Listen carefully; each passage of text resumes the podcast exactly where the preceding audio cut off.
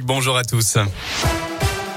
Et à la une de l'actualité, il y a un an, jour pour jour, il se voulait rassurant et déclarait l'espoir est là. Allusion au début de la campagne vaccinale. Emmanuel Macron adressera ses vœux aux Français ce soir à 20h. À cette même date, l'an dernier, il promettait une économie plus forte et un nouveau matin français. Ce soir, il dressera le bilan de cette dernière année marquée par trois vagues d'épidémie et reviendra certainement sur le bilan de son quinquennat à quatre mois de la présidentielle.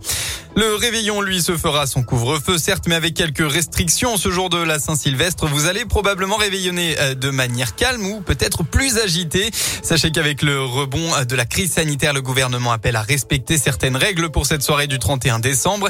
Si la France échappe donc au couvre-feu, le réveillon se fera sans feu d'artifice et sans rassemblement sur la voie publique à cause du Covid.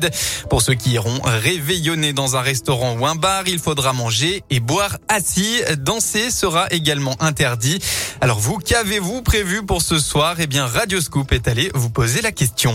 On fait un repas chez des amis, un petit repas à 4-5, euh, tranquille. Moi, j'ai prévu euh, une soirée avec des copains. Et euh, pour être plus tranquille, on a prévu de tous se faire tester avant. Non, pas grand-chose, vu la situation sanitaire. Vraiment, pas grand-chose du tout. À la maison, un petit repas, soirée raclette, tout simplement. Vu les taux qui montent, qui montent, qui montent, qui montent, on plaide la sécurité plutôt que... Voilà. En famille, entre nous, avec les enfants, la femme, tout simplement. Pas de grande tablée, pas de grande fiesta, tout simple. Oui, je vais le faire avec des amis. On est une dizaine à peu près. Bon, on est étudiants et c'est vrai que Bon, on fait attention quand même. Je pense qu'on va peut-être faire des tests avant. Euh, voilà.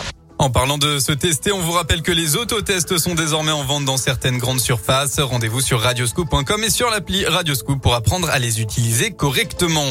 Le ministre de l'Intérieur a de son côté annoncé ce matin que plus de 95 000 gendarmes et policiers seront mobilisés à l'occasion du réveillon de la Saint-Sylvestre pour faire respecter les règles sanitaires en vigueur, mais aussi pour assurer la sécurité des Français et prévenir tout débordement. Plus de 32 000 pompiers seront aussi sur le pied de guerre. Plusieurs nouvelles lignes ferroviaires dans la région. L'autorité de régulation des transports a donné son feu vert à la coopérative Railcoop hier pour exploiter ces lignes, dont plusieurs en Auvergne-Rhône-Alpes. L'une d'elles reliera Clermont-Ferrand à Strasbourg pour un trajet d'un peu moins de 8 heures, tandis qu'une autre rassurera la liaison entre Saint-Etienne et Thionville, en passant notamment par Lyon-Pardieu et Villefranche-sur-Saône. Dans le reste de l'actu, les bibliothèques Billy ou encore les tables lacs coûteront plus cher à partir de demain. Et oui, Ikea a longtemps résisté mais a fini par plier. Le géant suédois augmente ses prix de 9% en moyenne à partir du 1er janvier. Conséquence des pénuries et de la hausse du coût des matières premières et des énergies. Enfin, un mot de sport en football du côté de l'Olympique lyonnais face à plusieurs cas de Covid-19, dont le Brésilien Lucas Paqueta. Le club devrait décider aujourd'hui de maintenir ou non son stage en Espagne à Murcie, d'après le progrès.